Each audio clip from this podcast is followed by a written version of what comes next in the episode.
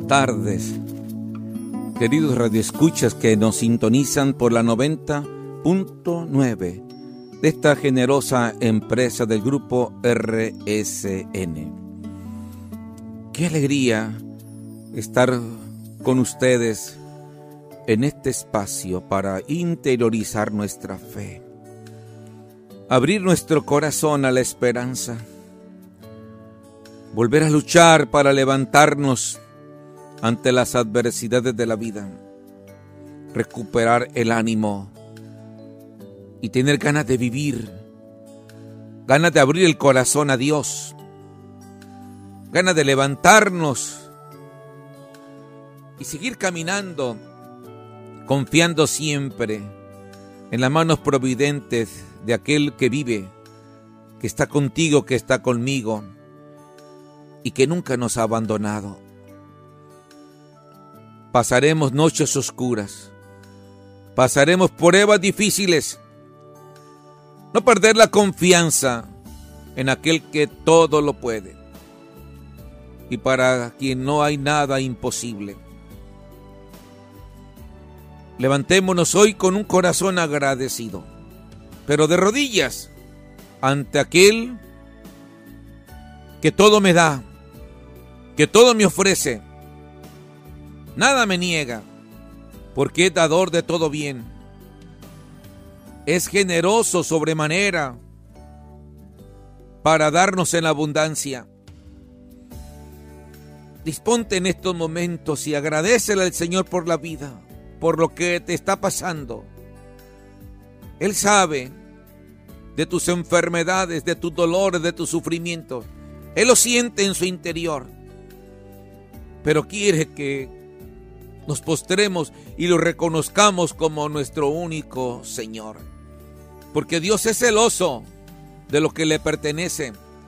Dios es celoso de lo que ha redimido y lo que le ha costado su propia vida en la cruz para salvarnos.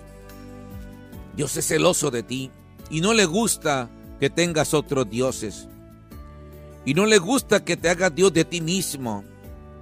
Y no le gusta que lo cambies por otro, porque Él ha dado la vida por ti.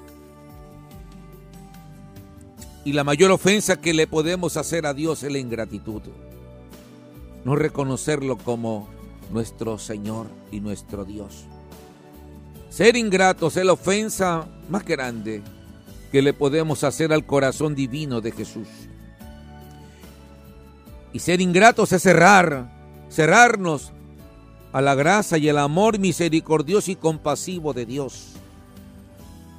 Ser ingratos es desperdiciar todas las gracias, todos los bienes, todos los favores, todas las bendiciones que Dios quiere darte en este día. Hay que ser agradecidos, pero de rodillas. Así es como Dios nos sana, nos libera, y nos da el pan de cada día. Siempre hay que ser agradecidos. Siempre hay que mostrar a Dios nuestra correspondencia por tanta gratuidad con nuestra acción de gracias. No cuesta nada decirle a Dios, gracias Señor por tanta bondad. Gracias Señor por lo que me das. Gracias Señor. Gracias Señor. ¿Qué te cuesta decir gracias?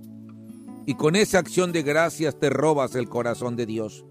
Con esa gratitud, Dios te mira con compasión. Dios vela por tus necesidades. Dios te atiende hospitalariamente y te ofrece su casa, te ofrece su corazón y te hace partícipe de la mesa de su presencia donde nos brinda todos los alimentos suculentos para que tu corazón se llene de luz, se llene de paz. Sí, queridos hermanos, este sábado ábrele el corazón de Dios. Deja que el Espíritu de Dios inunde tu interior. Despierte tu fe. Despierte siempre esa acción de gracias. Y Dios, Dios se quedará siempre contigo como aquellos diez leprosos que curó y solo uno le agradeció. Y era un samaritano, un extranjero. Le dijo a Dios, gracias por sanarme. Y eso es salvación. La gratitud a Dios por tanta gratuidad. Eso es sanación.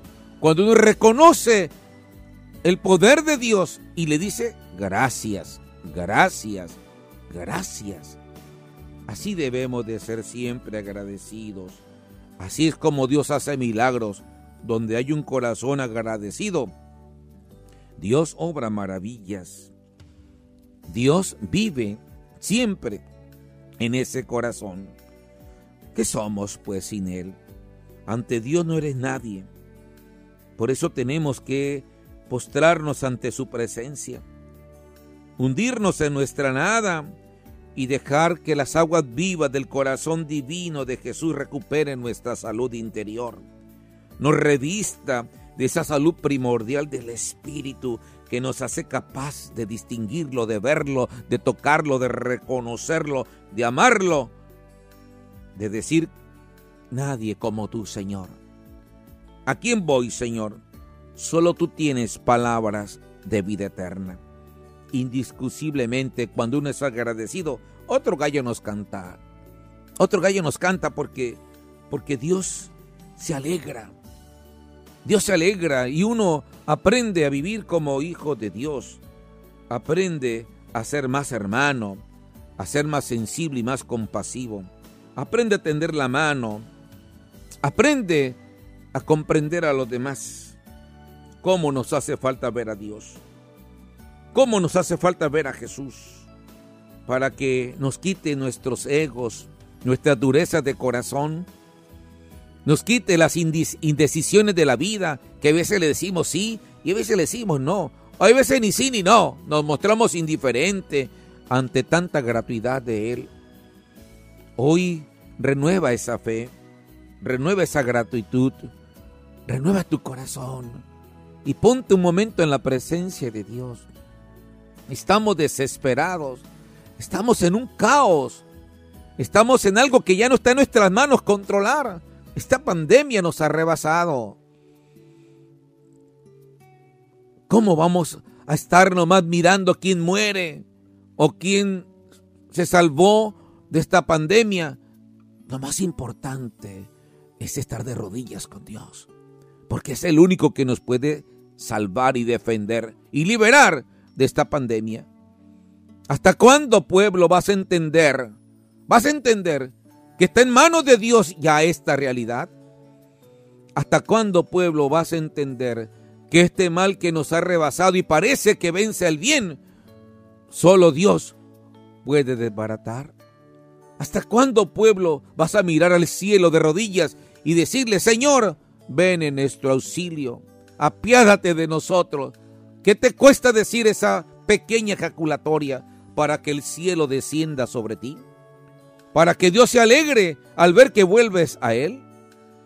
¿Qué nos cuesta, queridos hermanos, mostrar esa actitud de rodillas y reconocer al Señor como el dueño de nuestra vida y el único que puede liberarnos de esta realidad que nos ha golpeado a todos? ¿Cuántas familias se han quedado sin padre, sin hermanos. Cuánta tristeza inunde hoy nuestros hogares de ver que en cama uno, dos, tres afectados por este COVID-19. Cuánto pánico estamos viviendo pensando y mañana, mañana, ¿quién vivirá? Parece que estamos en una situación de sálvese quien pueda, porque ya no hay nada que hacer. No, queridos hermanos, no hay que perder la esperanza. O otros que dicen fatalistamente, diciendo, el mundo se va a acabar. No, el mundo, estamos para luchar. Estamos para luchar. Estamos para esforzarnos, estamos para sacrificarnos por los demás. Pero no hay que ser fatalistas, ni hay que usar frases pesimistas que hacen peor la situación. Hay que levantar la fe. Hay que ponernos de rodillas ante Dios y el Señor vendrá y nos salvará.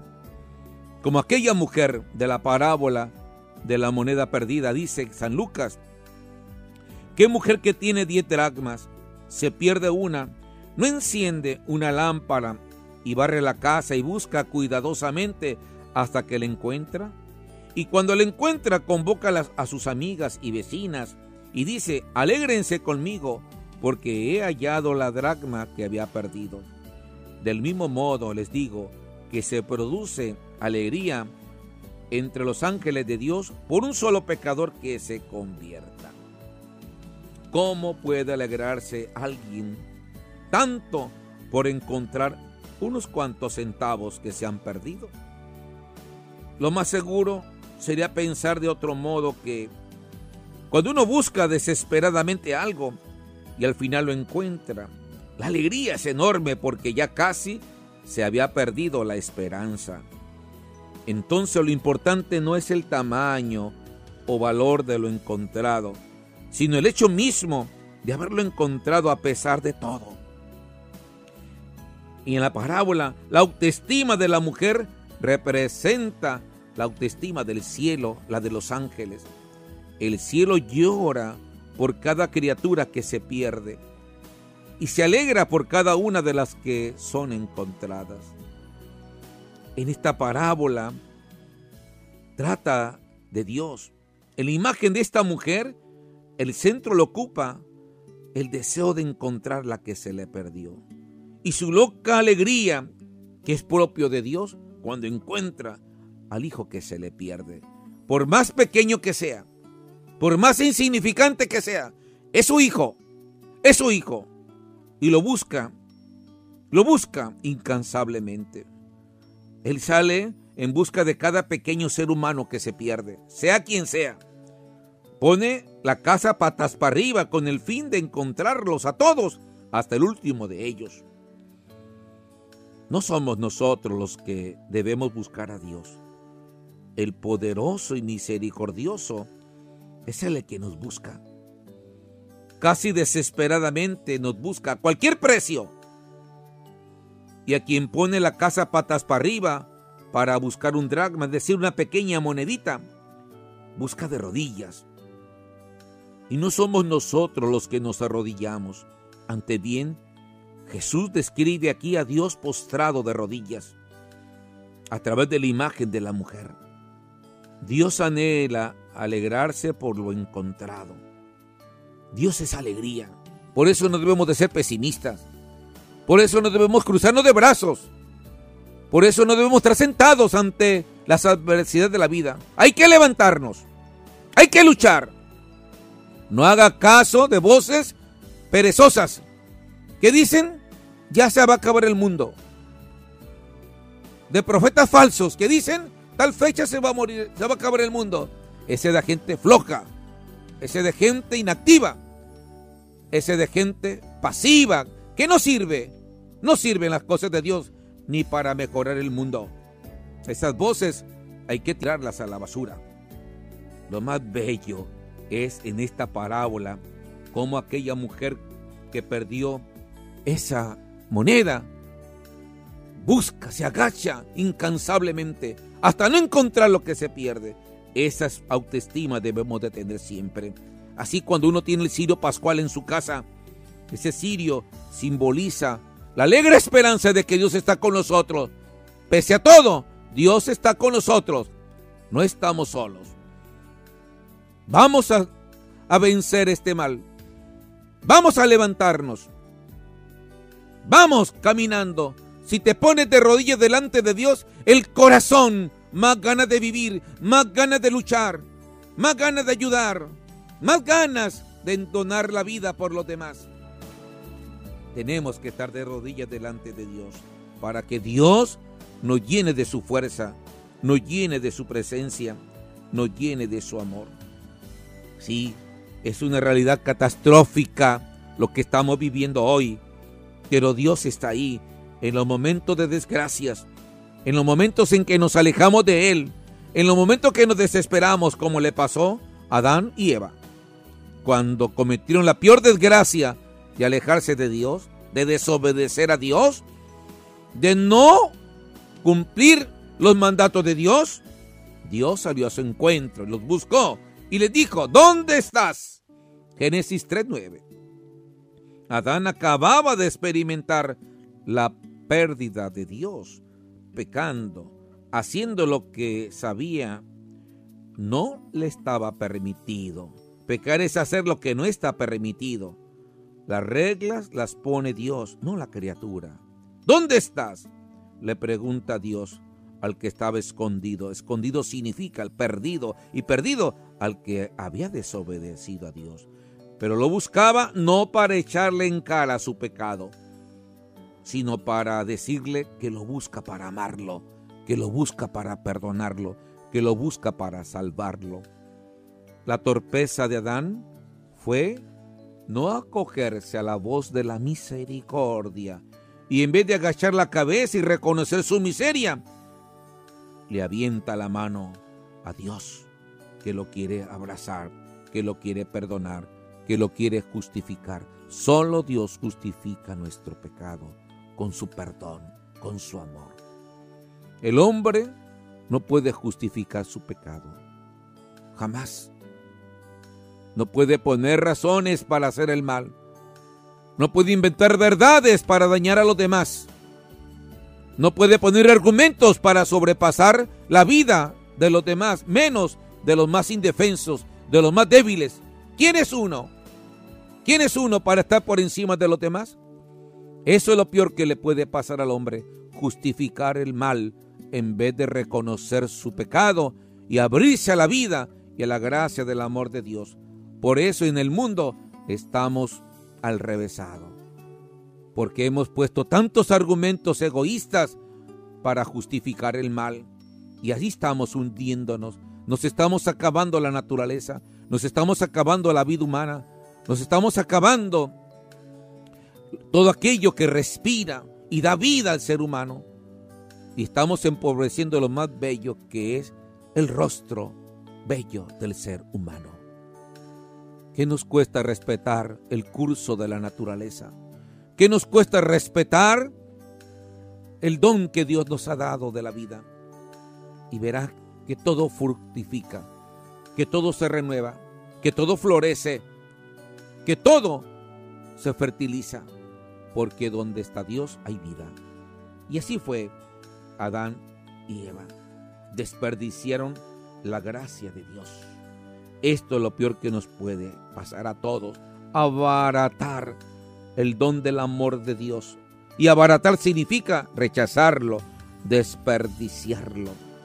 Sí, queridos hermanos, pues en esta hermosa parábola del drama perdido, Dios se quiere acercar al que vive en la pobre miseria, el que se siente que no es valorado, que no es amado, el que se siente hundido sin ganas de vivir, sin ganas de luchar, Ahí, ahí quiere estar Dios. Ahí quiere Dios perder su vida y sacrificar su vida para que tú y yo tengamos vida. Así pues, en estas parábolas del dragma perdido, vemos esa actitud de Dios incansable, como aquellas madres de hijos desaparecidos que no se cansan de luchar y su vida no es más que para encontrar al hijo que se le perdió. Nada les importa. Lo único es encontrar a su propio hijo. Eso es lo que le va a traer la paz. Eso es lo que le va a enjugar sus lágrimas. Eso es lo que le va a llenar el corazón. Tener al hijo que se les perdió en sus propios brazos. Un abrazo y una plegaria por todas esas mamás de hijos desaparecidos por todas esas mamás que sufren tantas penas de habérsele arrebatado a un hijo de sus propias entrañas. Una plegaria y nuestra solidaridad, nuestra compasión por todas ustedes que llevan un corazón destrozado, herido y esperando que la misericordia de Dios se apiade de ustedes ante este abismo de dolor, ante esta espada que atraviesa punzantemente su corazón. Y hay otra hermosa parábola también que nos habla hermosamente de la semilla de mostaza. Y dice, El reino de Dios es como una semilla de mostaza que cuando se siembra es la más pequeña de las semillas, pero una vez sembrada crece y se convierte en el mayor de los arbustos y echa ramas tan grandes que los pájaros pueden anidar a su sombra. Sí, queridos hermanos, el reino de Dios es una semilla de mostaza, la más pequeña de las semillas. La pequeñez es lo que hace grande una persona. La humildad es lo que dignifica la vida de una persona. La sencillez es lo que hace transparente y gloriosa a una persona. La pureza de corazón es lo que hace reflejar la presencia de Dios en una persona. Para ver a Dios, para experimentar a Dios, tenemos que caminar por la humildad, por la pequeñez. Quien se haga pequeño, dice el Señor, es el más grande en el reino de los cielos. Y así comienza esta parábola, por lo insignificante que parezca. ¿Cuántas veces vemos gente y decimos, este no, no da nada, este no tiene nada que ofrecer? Y en el corazón se esconde un tesoro, se esconde una perla preciosa, se esconde un poder divino, que es la presencia de Dios, como Santa Bernardita, aquella niña que se le apareció la Virgen en Lourdes. Una niña humilde, pobre, sencilla, de hambre se le murieron tres hermanos, tres hermanitos, y vivía de la pobreza. Y cuando entró al convento, la superiora dice, de esta niña, ¿qué puede salir? De esta niña, ¿qué podemos obtener? Ni siquiera sabe leer ni escribir. ¿Qué nos puede dar? ¿Qué nos puede ofrecer? Y se le acerca al obispo y le da el libro de las reglas del convento y una cruz. Y le dice, tus plegarias, ofrécelas en favor de los enfermos, de los pobres y de los sacerdotes. Esta niña escondía el amor a la Virgen. A esta niña se le apareció la Virgen porque Dios se revela a la gente sencilla a la gente humilde, a la gente pequeña, a la gente pobre, a la gente sufrida, a la gente que llora, a la gente que lucha. Ahí Dios manifiesta su poder para confundir a los soberbios, para confundir a los codiciosos. Y así fue Bernardita. A esta niña se le apareció la Virgen de Lourdes y le mostró su corazón de madre y le mostró su grandeza y le decían, ¿quién se te apareció? una señora hermosa, llena de luz, limpia, pura, y me dijo que se llamaba la Inmaculada Concepción, y se reían de ella. ¿Y qué la Inmaculada Concepción? Yo no sé qué es eso de la Inmaculada Concepción. Yo sé que ella es pura, es santa, es bella, es hermosa, es limpia. Le descifró con su experiencia lo que significa Inmaculada Concepción. Y así es, así se revela Dios. Ellos solamente comprenden el misterio de Dios, la gente sencilla. Ellos están abiertos a la gracia de Dios y la reciben con agrado para disfrutar de sus beneficios. Por eso la pequeña semilla de la mostaza es lo que hace fructificar siempre la vida. Ser sencillos y el más grande en, el reino de Dios es precisamente el que se hace pequeño y se ha colocado en el último puesto, algo de lo que el propio Jesús dio ejemplo en su vida terrena y lo sigue dando en su Eucaristía.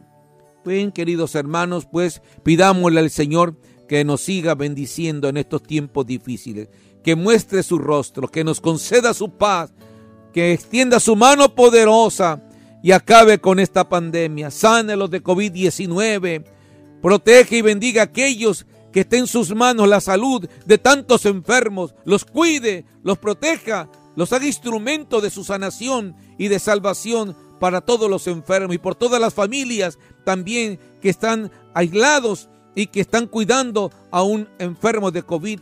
Que el Señor los proteja, los bendiga, les muestre su providencia y les conceda la paz. y la bendición de Dios Todopoderoso Padre, Hijo y Espíritu Santo descienda sobre ustedes y permanezca siempre. Hasta pronto.